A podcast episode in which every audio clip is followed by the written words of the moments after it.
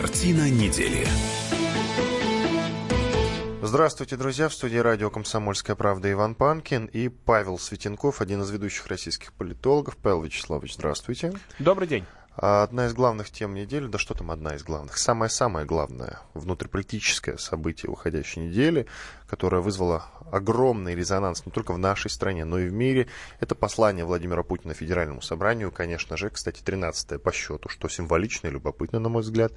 Э, впервые этот важнейший программный документ э, был произнесен президентом, кстати, не в Кремле, а в центральном выставочном зале «Манеж», но это было сделано потому, что все-таки нужно было использовать новые технологии. Там расположили огромный экран, на котором транслировали, кстати, вот то, как летят ракеты в разные стороны. Об этом тоже сейчас поговорим. А, как вам вообще вот это послание Федеральному собранию, Павел Вячеславович говорит? Говорят, что оно очень сильно отличает от, от остальных. Ну, тут, конечно же, не нужно быть гением, чтобы это признать. Но в чем главное отличие, как вы считаете? Ну, главное отличие в том, что, во-первых, э, послание э, произносилось перед выборами, и хотя, конечно, э, все отрицают то, что есть прямая связь, но, тем не менее, абсолютно все наблюдатели, естественно, считали, что, может быть, в этом послании будет изложена как бы некая программа. Я выборная. вас вот прерву. Да, все критиковали, либеральная наша оппозиция, критиковала Владимира Путина за то, что нет программы, мы ее пока что не видим, почему мы должны за него голосовать, почему вообще он выдвигается, если у него программы нет. То есть вот это послание, это и есть программа, как вы считаете? Ну, э, честно говоря, пока э, там для всех наблюдателей э, послание распалось на две части. Первая часть это попытка дать некую программу, и вторая часть это вот эта военная часть, которая была связана с, новыми, с новым вооружением, которое есть у России, и которая будет аргументом в пользу организации переговоров с Западом. То есть смысл в том, чтобы заставить Запад вести с нами переговоры, с нами разговаривать. И ощущение такое, что вот первая первая часть все-таки она немножко э, сыровата, еще не доведена до ума, и, может быть, я думаю, что президенту придется все-таки почетче расписать именно то, что, э, что, с чем он идет на выборах э, в рамках внутренней политики, потому что вот на, на фоне вот этой вот военной части, конечно, внутриполитическая немножко померкла, потому что военная часть была самая яркая, все ее комментировали, она сопровождалась видеорядом, вот как, собственно говоря, эти наши ракеты летают. И, собственно говоря, это все произвело достаточно большое впечатление на э, всех наблюдателей, комментаторов э, и так далее. То есть э, Путин говорил о новых ракетах, которые способны летать неограниченное время с ядерными установками. Значит, он говорил о под новых подводных лодках и говорил о том, что это новое оружие будет аргументом в переговорах с Западом, потому что Запад Россию не слышит. То есть э, внешнеполитическая и военная часть этого послания получилась гораздо более яркая, э, чем внутриполитическая. Давно такого не было. Было ли вообще, чтобы президент во время своего послания столько времени уделял военной сфере и обороне? Большая Честно часть послания... Говоря, Обычно, конечно, что-то говорится по военным вопросам, но, конечно, столь э, яркого, э, яркой э, части военной я, пожалуй, не припоминаю. Э, пожалуй, мюнхенская речь э, Путина в свое время э, прозвучала столь же ярко во внешней политике, ее часто вспоминают, но это не послание, собственно говоря, это речь в Мюнхене. Соответственно, тут, тут же пошли разные комментарии, которые были связаны с тем, что есть ли у России вот это вот оружие, которое анонсировано или нет, в какой стадии разработки оно находится. Ну, в общем-то, допустим, западные источники утверждают, что они в курсе о том, что такие виды оружия в России разрабатываются, и, соответственно, Запад, э, он пока демонстрирует такую сдержанную позицию, они пытаются сказать, что вот это э, скорее месседж для внутренней аудитории, э, связанный с президентской избирательной кампанией. Тут я с вами не соглашусь. После комментария Владимира Путина про новую ракету, про новую крылатую ракету, я обязательно скажу, в чем именно, потому что американцев очень сильно напугало, что ракеты как они считают, полетели в их сторону, понимаете, да? Э, слушаем фрагмент из выступления Владимира Путина про новую крылатую ракету. Мы начали разработку таких новых видов стратегического оружия, которые вообще не используют баллистические траектории полета при движении к цели.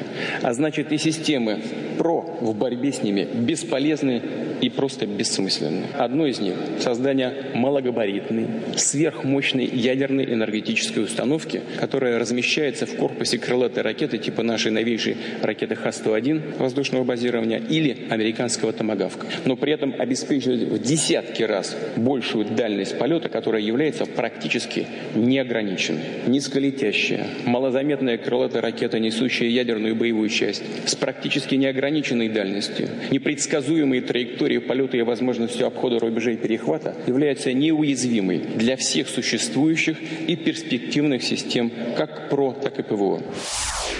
Владимир Путин про новую крылатую ракету. Фрагмент из выступления перед федеральным собранием. Что скажете, Павел Вячеславович?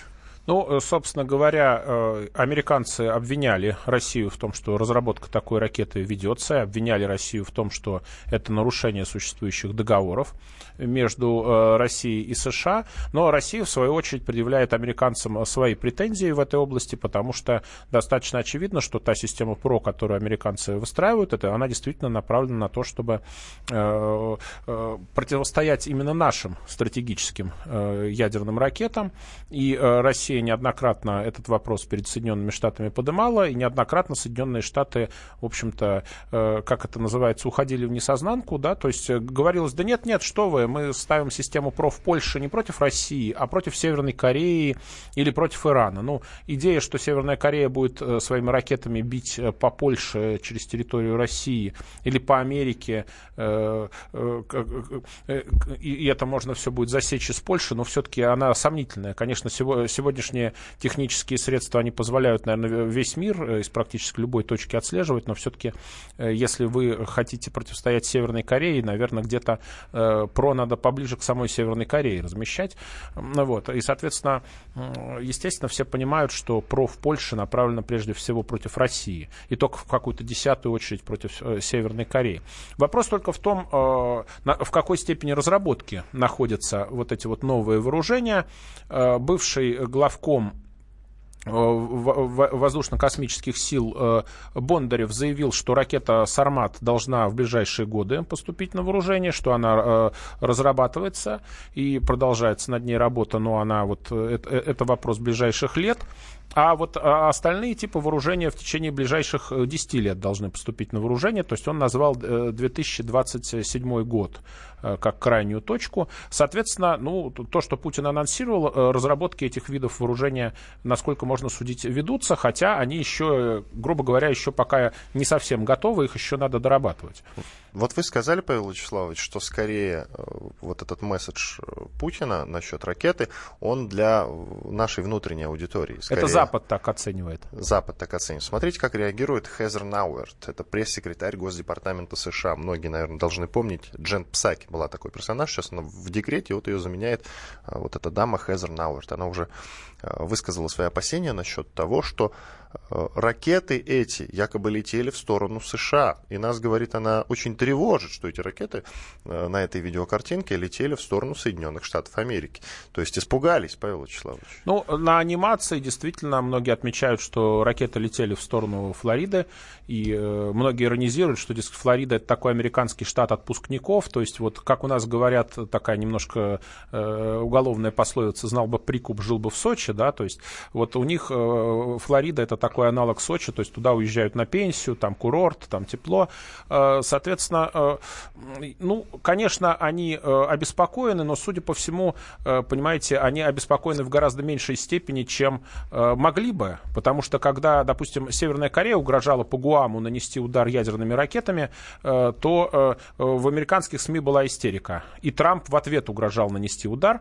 А тут это воспринимается скорее как приглашение к диалогу, и сам Владимир Путин после посла послания подчеркнул, что это не угрозы Западу, рассказ о этом новом вооружении, а это попытка начать э, переговорный процесс, э, начать диалог. Видимо, Запад все это так и воспринимает, иначе, конечно, бы в западных СМИ была бы буря, была бы истерика. Ну, Россия более серьезная военная держава, чем Северная Корея, в этом нет никаких э, сомнений, тем более как ядерная держава. Американские военные постоянно подчеркивают, что только Россия может уничтожить Соединенные Штаты, и поэтому они до сих пор нас воспринимают как очень серьезного конкурента. Но после перерыва двухминутного обязательно с вами поговорим вот о том, что пишут либеральные СМИ, а конкретно о том, что Россия якобы демонстрирует ракеты, потому что не умеет разговаривать. И только ракетами и может вот подтверждать свою силу. Мы продолжим через две минуты. Иван Панкин и политолог Павел Светенков в студии радио «Комсомольская правда». Картина недели можно бесконечно смотреть на три вещи. Горящий огонь, бегущую воду и телевизор. А телевидение можно еще и бесконечно слушать в нашем эфире. Потому что ведущие Егор Арефьев и Сергей Ефимов просто огонь. И никакой воды. Только главное, что стоит посмотреть, а чего лучше никогда не видеть. Программу «Глядя в телевизор» слушайте по средам с 8 вечера по московскому времени.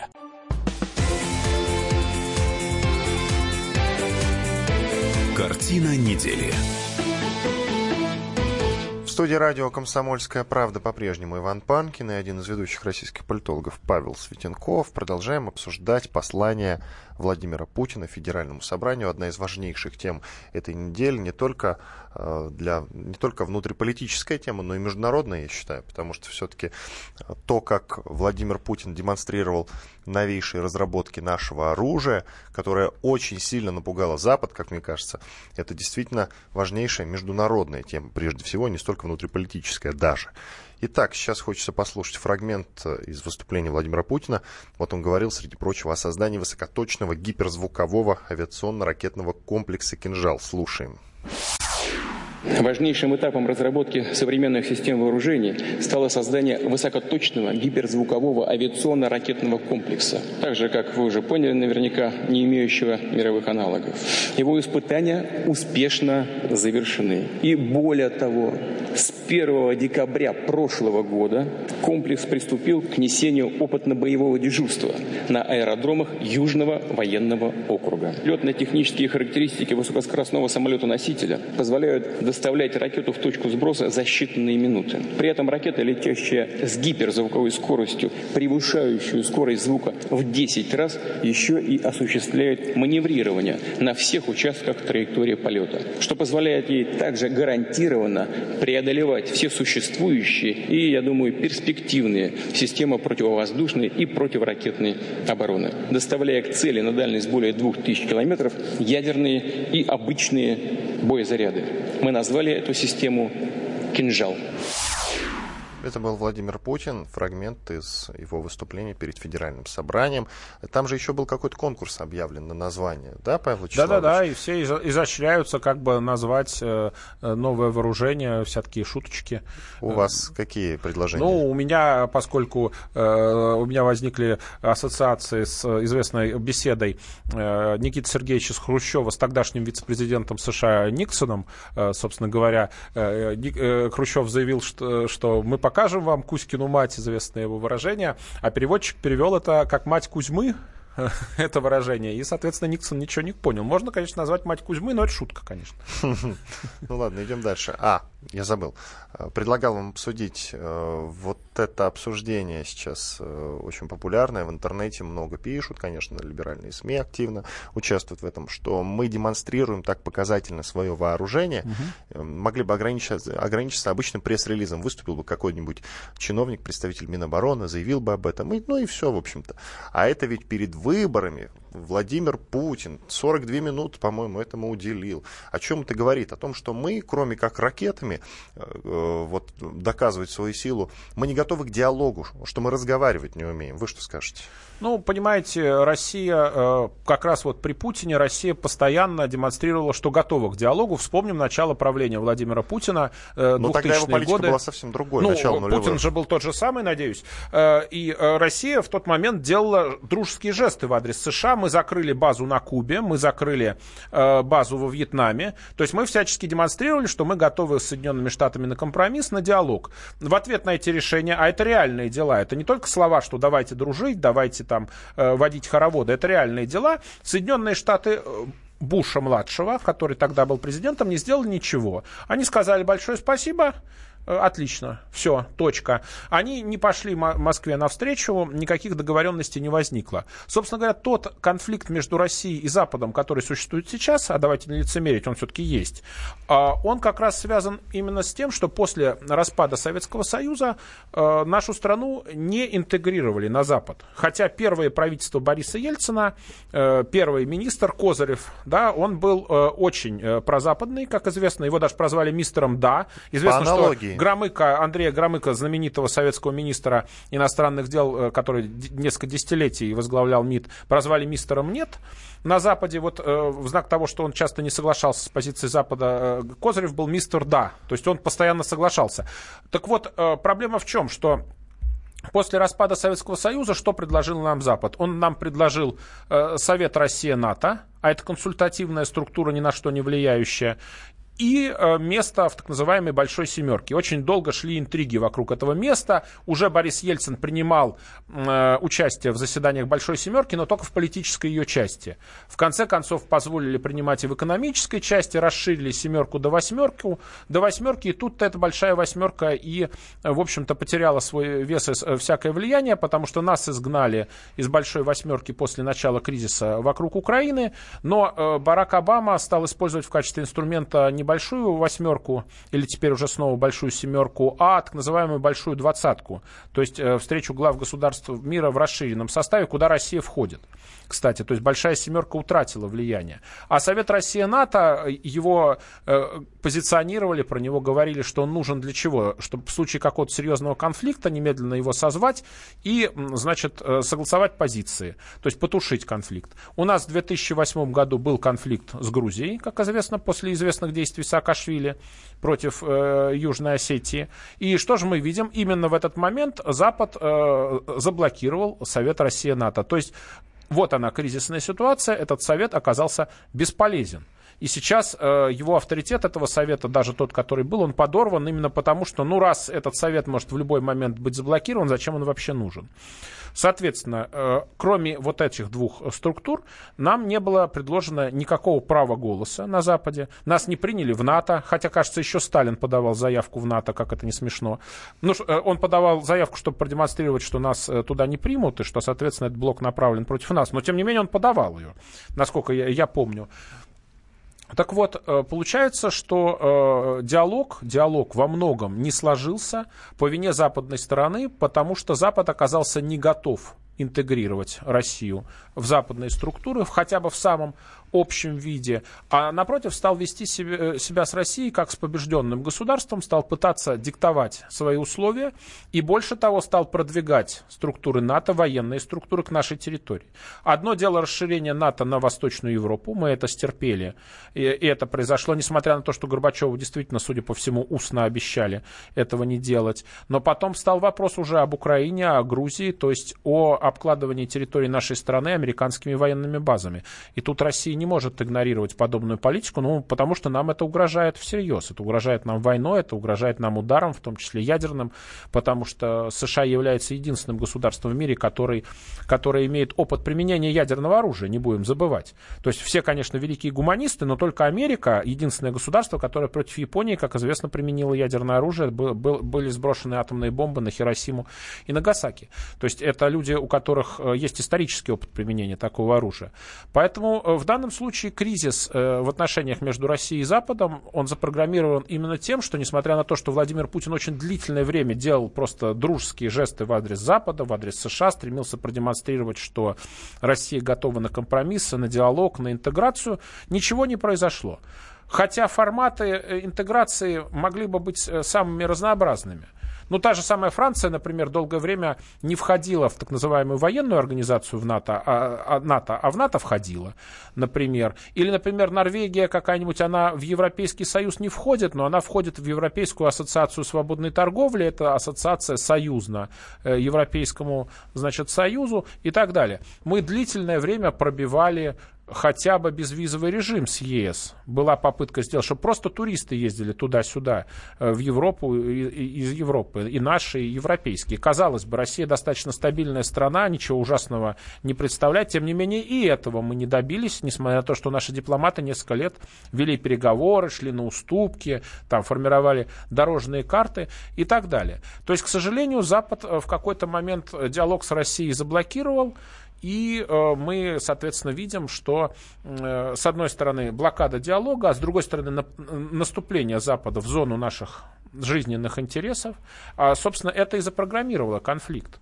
Поэтому, допустим, конфликт не прекратится, даже если вот мы сделаем какие-то невероятные уступки по Украине. Просто потому, что не урегулирована базовая ситуация. Не создан, э, Россия не интегрирована в западные структуры, не созданы никакие структуры диалога.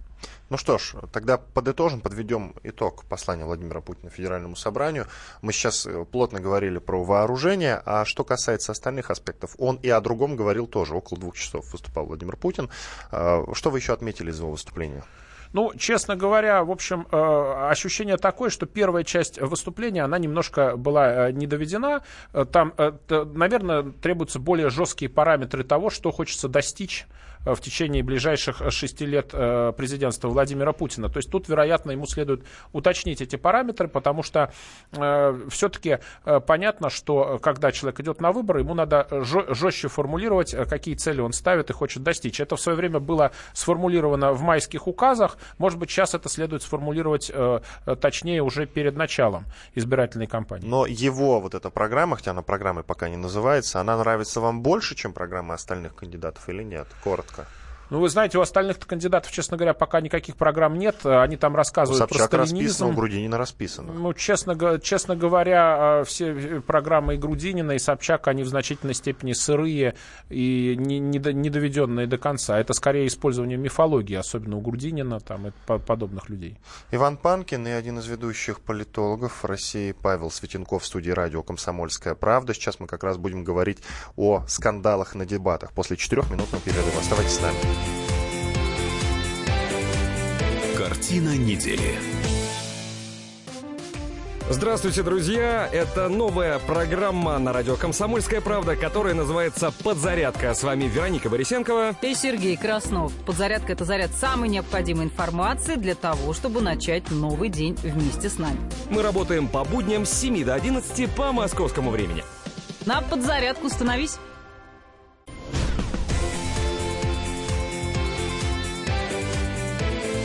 Картина недели.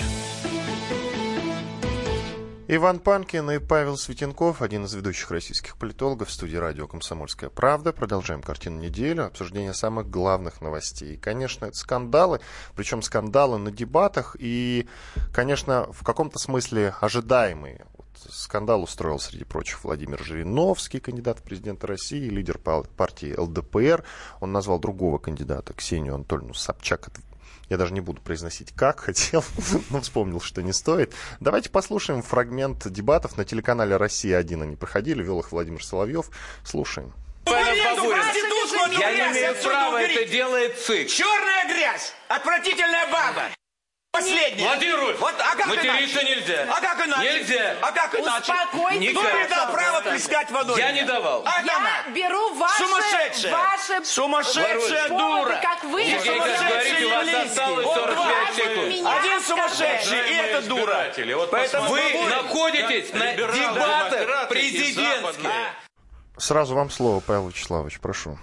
Ну, честно говоря, избирательная кампания развивалась э, довольно скучно, настолько скучно, что э, основным событием в какой-то момент стали экспертные бои. Вот этот вот польский э, политолог, э, в кавычках, э, как Мацейчук. он, Томаш, э, Мацейчук, да, он значит, был на боксерском ринге боксер... поединок боксер... с российским политологом.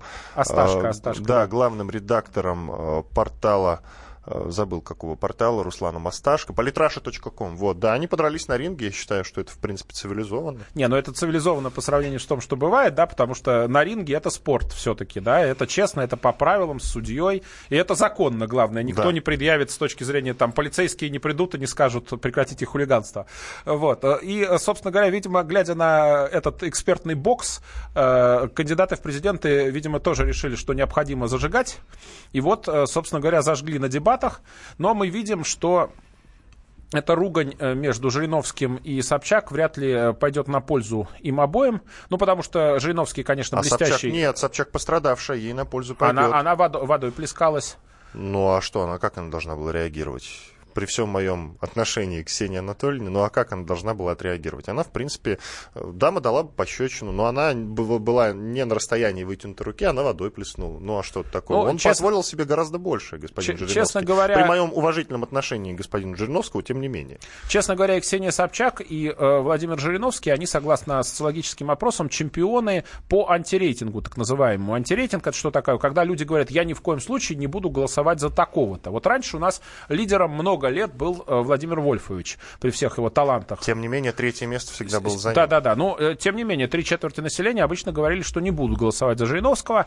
Э, собственно говоря, Ксения Собчак сейчас его по антирейтингу опередила. То есть она теперь на первом месте, Жириновского сместила на второе место. То есть это ругань, это полемика между кандидатами, которые имеют самый большой антирейтинг, и, и Ксения Собчак имеет популярность по опросам где-то в пределах э, 1% голосов. То есть поэтому в данном-то случае э, Ксения Собчак, она проигрывает от таких дебатов, хотя это ярко, это работает на узнаваемость, а Жириновский, ну, я думаю, он свой э, базовый электорат, естественно, соберет, своих базовых избирателей, но тоже не больше. То есть получается, что вот это в каком-то смысле полемика между антикандидатами, и я даже придумал шутку, что с учетом возраста Ксения Собчак, она же по взглядам э, считается либералом, да, и, наверное, демократом, а вот она могла бы стать преемницей Владимира Вольфовича Жириновского на посту председателя либерально-демократической партии, ну, потому что Владимир Вольфович уже в возрасте, э, и он тоже либераль, э, либеральный демократ. Вот, может быть, э, Ксения Собчак, как либеральный демократ, придет на смену Владимиру Вольфовичу, потому что вопрос о том, кто же все-таки в какой-то момент, конечно, это произойдет не сейчас, но сменит Владимира Вольфовича, он долгое время обсуждался. Может быть, Ксения Собчак прекрасный преемник, может быть, она должна вступить в эту партию, в ЛДПР, и, соответственно, стать заместителем, а в дальнейшем преемницей Владимира Вольфовича. Во всяком случае, работает она сейчас в этой же политической нише Но она нашла работает себе какую-то другую партию, хотя, конечно, ЛДПР, А зачем? Уже партия- есть либерально-демократическая партия партия, именем, да. России. Прекрасные, прекрасные слова. Во главе, значит, э, с Владимиром Вольфовичем. Вот э, э, преемник, наконец, найден, потому что долгое время обсуждалось, кто же Владимира Вольфовича сменит. Вот Ксения Анатольевна продемонстрировала, что она способна. Во всяком случае, ну, Жириновский же, как мы помним, он получил известность, в частности, после известной с- э, ссоры, ругани с Немцовым на эфире, когда Жириновский Да. плеснул в Немцова водой. Вот сейчас э, Ксения Собчак спустя годы повторила этот, э, значит, вот, вот она молодая шпана, которая все-таки сметет Владимира Вольфовича, видимо, с пути когда-нибудь. Мы дозвонились до Ксении Собчак, и вот что она нам сказала. Это, наверное, не ко мне вопрос. Мне кажется, Жириновский специально участвует в этих выборах, чтобы превращать их в клоунаду. Ровно выполняет задачу администрации президента. Все оскандаливать и превращать в цирк. Ну, я жду извинений, потому что что я буду общаться с неуравновешенным человеком? Мне кажется, это чревато для здоровья. Я его немножко просто охолонула, знаете, ок- окропила святой водицей, чтобы ему полегчало. Мне кажется, он зашелся в психическом приступе. Попрошу, чтобы Останкина предоставляла мне какую-то охрану от Жириновского вообще, или проверила его на бешенство. Знаете, он же может укусить, в конце концов, это заразно. Ксения Собчак, кандидат в президенты, в эксклюзивном, маленьком, коротеньком интервью «Комсомольской правде» вот рассказала об инциденте, который произошел во время дебатов. Она плеснула водой э, во Владимира Жириновского за то, что он ее обозвал, среди прочего, нецензурной бранью. А давайте послушаем, что сказал Владимир Соловьев, ведущий дебатов на телеканале «Россия». Я напомню, что Владимир Соловьев на следующий день после того, как у нас здесь случилась потасовка, подрались Николай Сванидзе и Максим Шевченко, он сказал, что э, вот в этой драке, вот в этой потасовке виновата ведущая этой программы, радиорубка, Елена Афонина. Ну вот она должна была что-то сделать, как-то вот повлиять на ситуацию. Она призывала их к порядку, Да, заметьте, я смотрел на, эфир. на ситуацию, чтобы этого не произошло, драки. И он рассказывал, как бы он это сделал. И тут видите, что произошло. Ну, давайте послушаем, что он сказал. Дело же в том, что это не моя программа. Это жестко регламентируется ЦИК. Это время кандидатов. ЦИК нам очень жестко регламентирует. Мы ничего не трогаем. То есть, если нет нарушения закона, условно говоря, мата, все остальное мы не имеем права трогать. А в эфир это уже пошло, это уже было в эфире на Дальний Восток. Я не могу комментировать по сути, потому что ЦИК нам тоже это не разрешает. Это время и это передача кандидатов. То есть там они правят. Владимир Соловьев, известный журналист, ведущий дебатов на телеканале Россия. Но был и еще один инцидент во время дебатов. Павел Грудинин, один из кандидатов, один из интереснейших кандидатов, возможно, даже более интересный, чем Ксения Анатольевна Собчак, ушел с дебатов, не стал продолжать участие в них. По-моему, они проходили на Первом канале. Те, о которых мы говорили, говорили ранее на телеканале «Россия», прошли.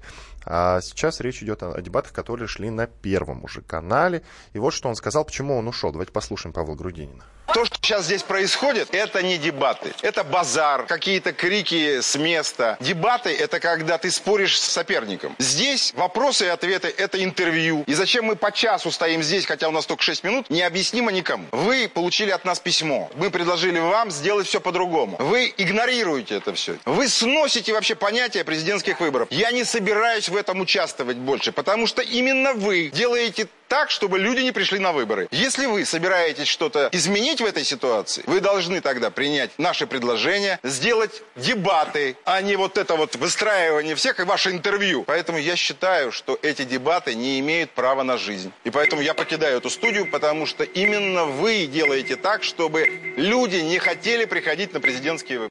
Павел Грудинин, кандидат в президенты, на дебатах о том, почему он с них ушел. Это он заявил Анатолию Кузичеву, который ведет эти дебаты на Первом канале.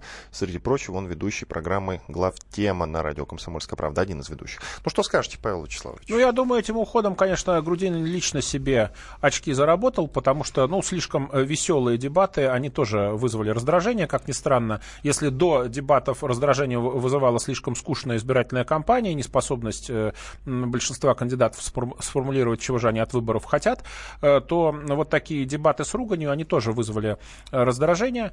И Грудинин, наверное, я думаю, у своих избирателей заработал себе очки вот этим вот уходом. Но э, к чему это привело? Это привело к тому, что остальные кандидаты стали тоже отказываться от участия в дебатах. В результате мы видим дебаты, которые сейчас идут с участием в основном доверенных лиц, а из недоверенных Вместо лиц... Грудинина Максим Шевченко. Да-да-да, участвуют угу. Владимир Жириновский. Ну, трудно представить, кому бы он передоверил играть роль Жириновского.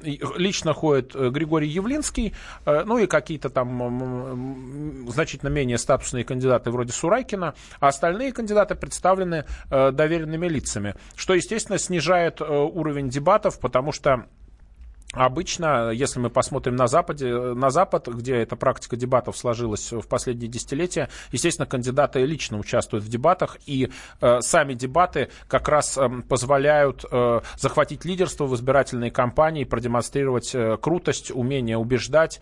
Ну, собственно говоря, Дональд Трамп, нынешний президент США, он во многом э, почему победил на выборах, потому что ему удавалось в ходе дебатов мобилизовать своих избирателей, убедить их за себя голосовать, несмотря на то, что многие говорили там, что он слишком экстравагантен, что он там глупый или что-то в этом духе. Несмотря на оскорбления, полемику, ему, ему удавалось выходить победителем, поэтому он во многом и дебаты выиграл. А сейчас у нас получается, что у нас идут дебаты в основном доверенных лиц, а не самих кандидатов. И э, вполне возможна ситуация, что человек придет на избирательный участок голосовать, ну, я не знаю, допустим, за того же Максима Шевченко и не обнаружит его в избирательном бюллетене, потому что он доверенное лицо. И то же самое можно сказать и о остальных кандидатах. Ну что ж, к финальной части нашего нашего, третьей части нашего разговора. 3 а, марта 1918 года в Брест-Литовске был подписан мирный договор Советской России с странами Четвертого Союза Германии, Австро-Венгрии, Турции и Болгарии. Этот договор вошел в историю как Брестский мир считается позорным для России как, вот ему ровно сто лет с момента его подписания. Почему он считается позорным? Является ли позорным, по вашему ну, мнению? является позорным, потому что э, как бы не менялись правительства России в тот момент, а мы знаем, что э, после свержения Николая II к власти пришло временное правительство, а потом пришел к власти временный совнарком, он именно так и назывался изначально. Он тоже позиционировался как временное правительство до учредительного собрания, вот то правительство, которое Ленин возглавил. Тем не менее, Россия участвовала в войне как государство, как союзник Англии, Франции и Соединенных Штатов. Э, Брестский мир означал прежде всего, во-первых, поражение России в войне против э, центрального блока, так называемого блока э, центральных держав во главе с Германией.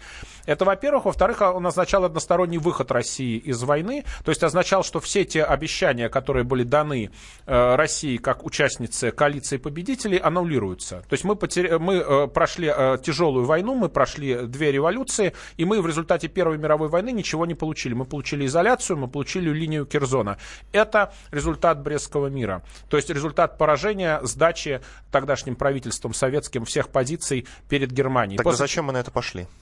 Потому что Ленин считал, что это укрепит э, его власть, это действительно укрепило его власть, он потом смог от этого Брестского мира отказаться, но Россия никаких плодов от участия в Первой мировой войне не получила. Логика была, раз вы сдались перед немцами, значит, все, что вам обещали, аннулируется. То есть все жертвы, все старания царя и предшествующих правительств э, в сущности сгорели в результате Брестского мира. Иван Панкин и Павел Светенков, один из ведущих российских политологов. Сейчас прервемся на две минуты, после этого продолжим. Оставайтесь с нами.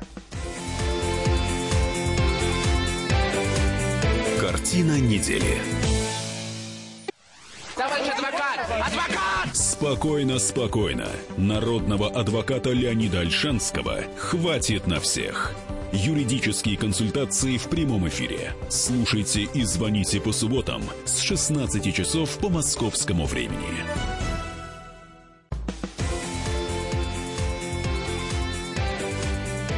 Картина недели.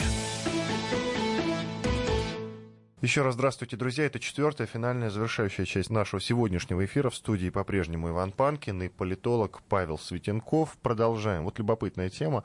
Соединенные Штаты призывают правительство России убедиться в том, что все причастные к убийству политика Бориса Немцова предстали перед правосудием. Об этом заявила представитель Госдепартамента США Хизер Науэрт.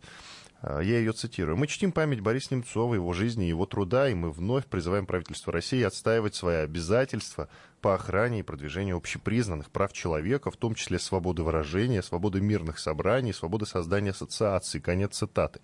Павел Вячеславович, ну все, что она сказала, все очень весело, и все, по-моему, не в ту сторону, нет? Да вполне в ту сторону. Ну, конечно, убийство Немцова – это очень печальный факт, и, естественно, те, кто к нему причастен, к этому убийству, должны понести заслуженное наказание.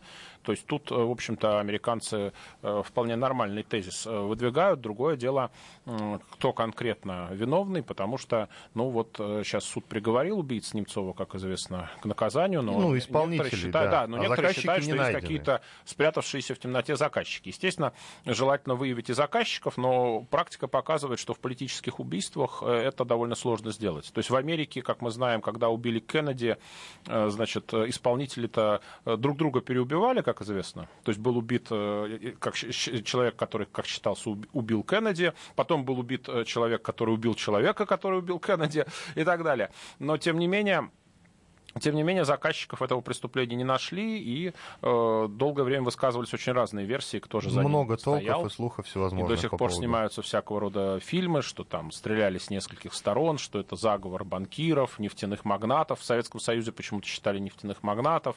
Джонсона, вице-президента, который стал... Да, подозревали Советский Союз в убийстве Кеннеди. Советский не Союз беспочвенно, потому что след. убийца, я забыл, кого зовут, но он некоторое После время того. жил э, с, собственно, с советской подданной. с Ну да, советской да, да, он был таких э, левых взглядов.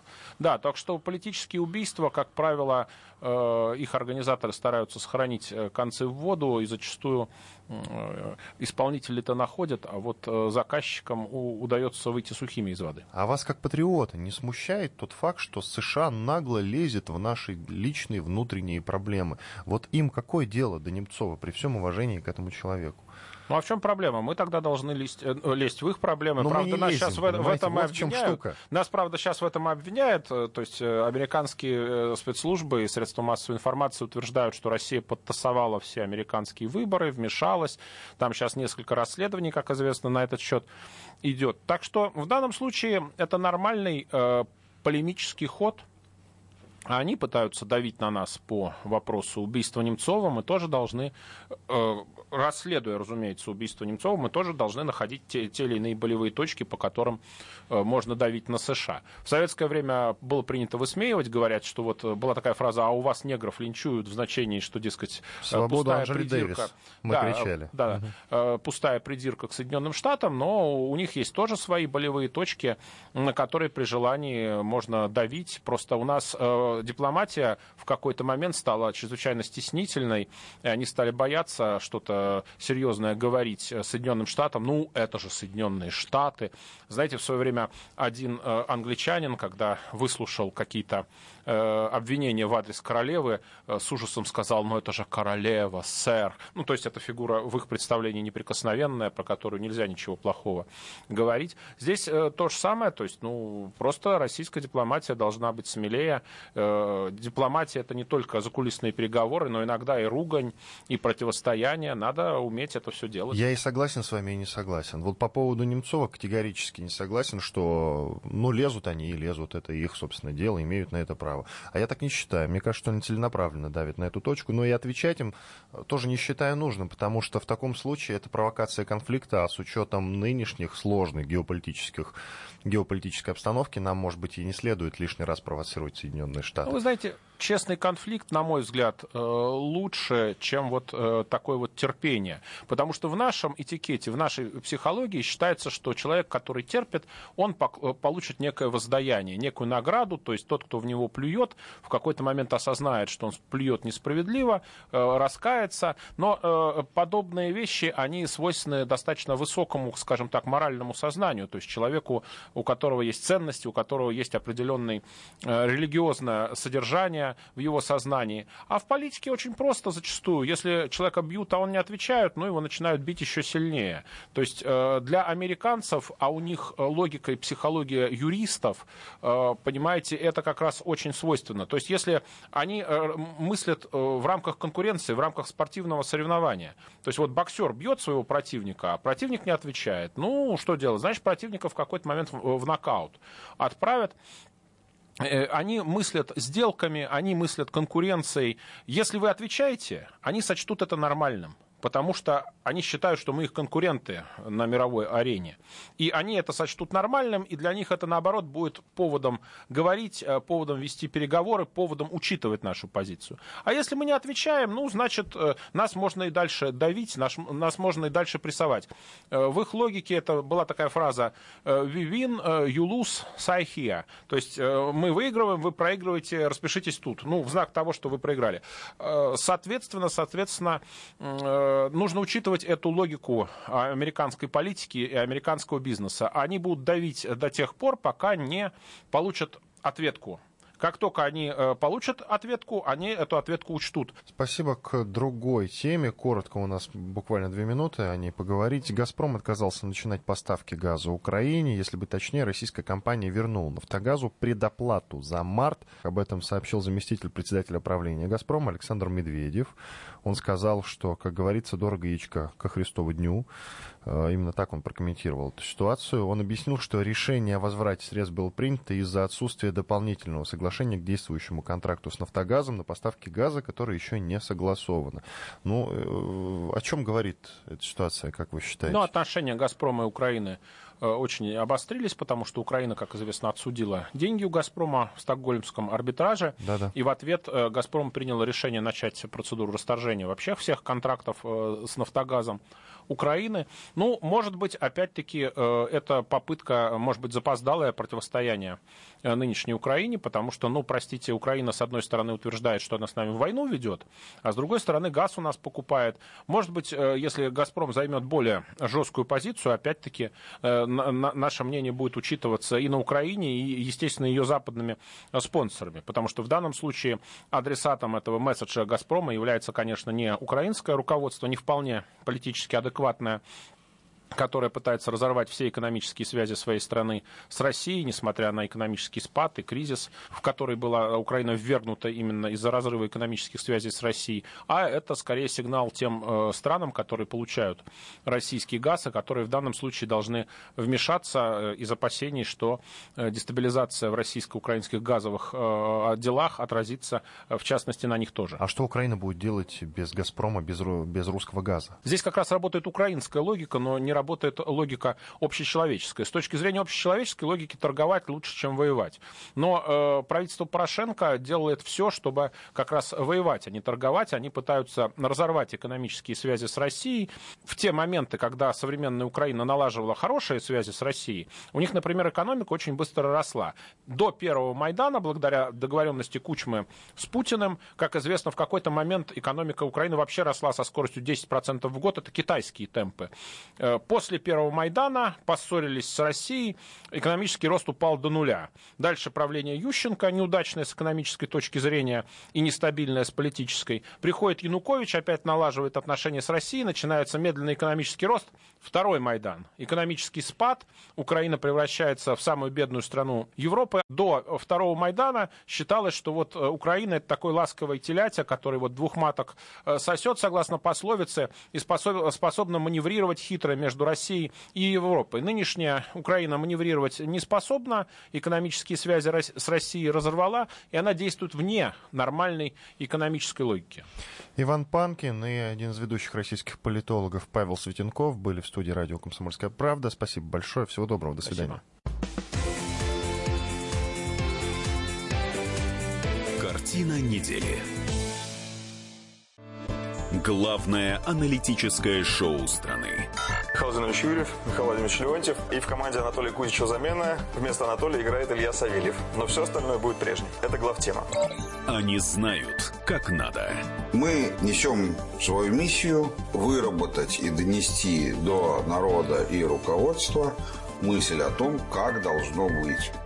Программа «Главтема» на радио «Комсомольская правда». Слушайте в прямом эфире каждый четверг с 20.00 по московскому времени.